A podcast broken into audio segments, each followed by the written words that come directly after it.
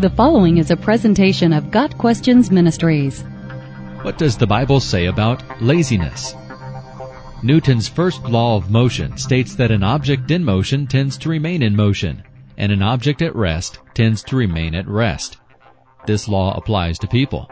While some are naturally driven to complete projects, others are apathetic, requiring motivation to overcome inertia. Laziness, a lifestyle for some, is a temptation for all. But the Bible is clear that because the Lord ordained work for man, laziness is sin. Go to the ant, you sluggard. Consider her ways and be wise. Proverbs 6 verse 6. The Bible has a great deal to say about laziness. Proverbs is especially filled with wisdom concerning laziness and warnings to the lazy person. Proverbs tells us that a lazy person hates work. The sluggard's craving will be the death of him, because his hands refuse to work. Chapter 21 verse 25. He loves to sleep. As a door turns on its hinges, so a sluggard turns on his bed.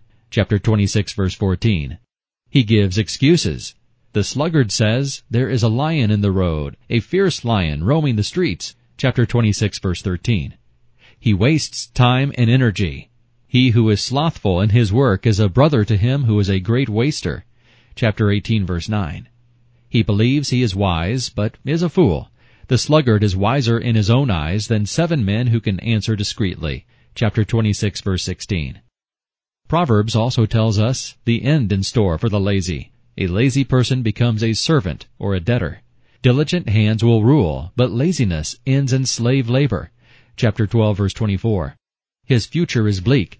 A sluggard does not plow in season, so at harvest time he looks but finds nothing. Chapter 20 verse 4. He may come to poverty. The soul of the lazy man desires and has nothing, but the soul of the diligent shall be made rich. Chapter 13 verse 4. There is no room for laziness in the life of a Christian.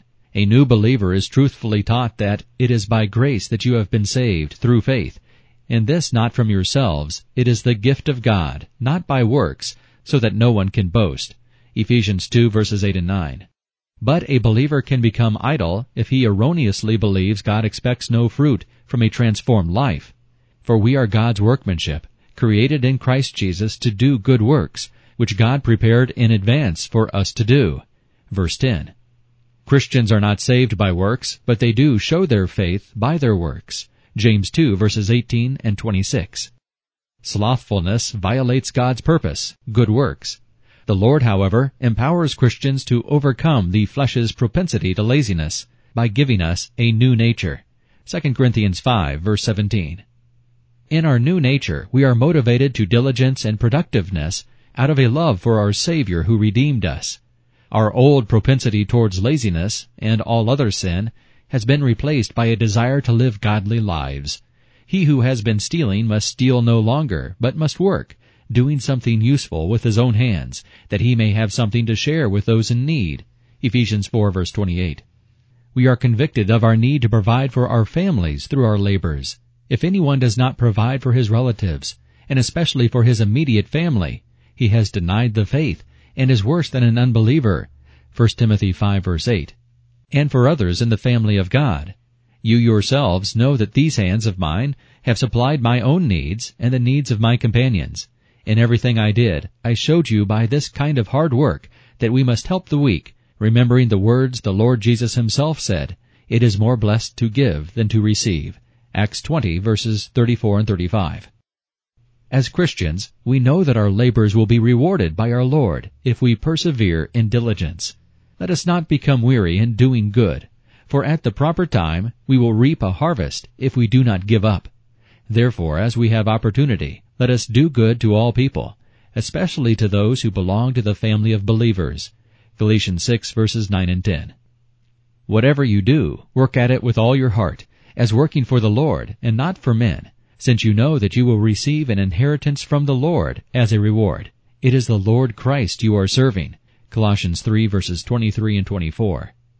God is not unjust. He will not forget your work and the love that you have shown him as you have helped his people and continue to help them.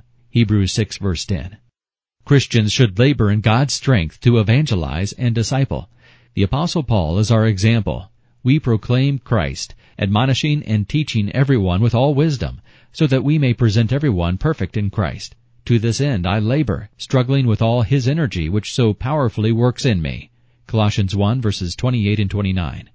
Even in heaven, Christians' service to God will continue, although no longer encumbered by the curse. Revelation 22 verse 3. Free from sickness, sorrow, and sin, even laziness, the saints will glorify the Lord forever. Therefore, my dear brothers, stand firm. Let nothing move you. Always give yourselves fully to the work of the Lord, because you know that your labor in the Lord is not in vain. 1 Corinthians 15 verse 58. Got Questions Ministry seeks to glorify the Lord Jesus Christ by providing biblical answers to today's questions. Online at GotQuestions.org.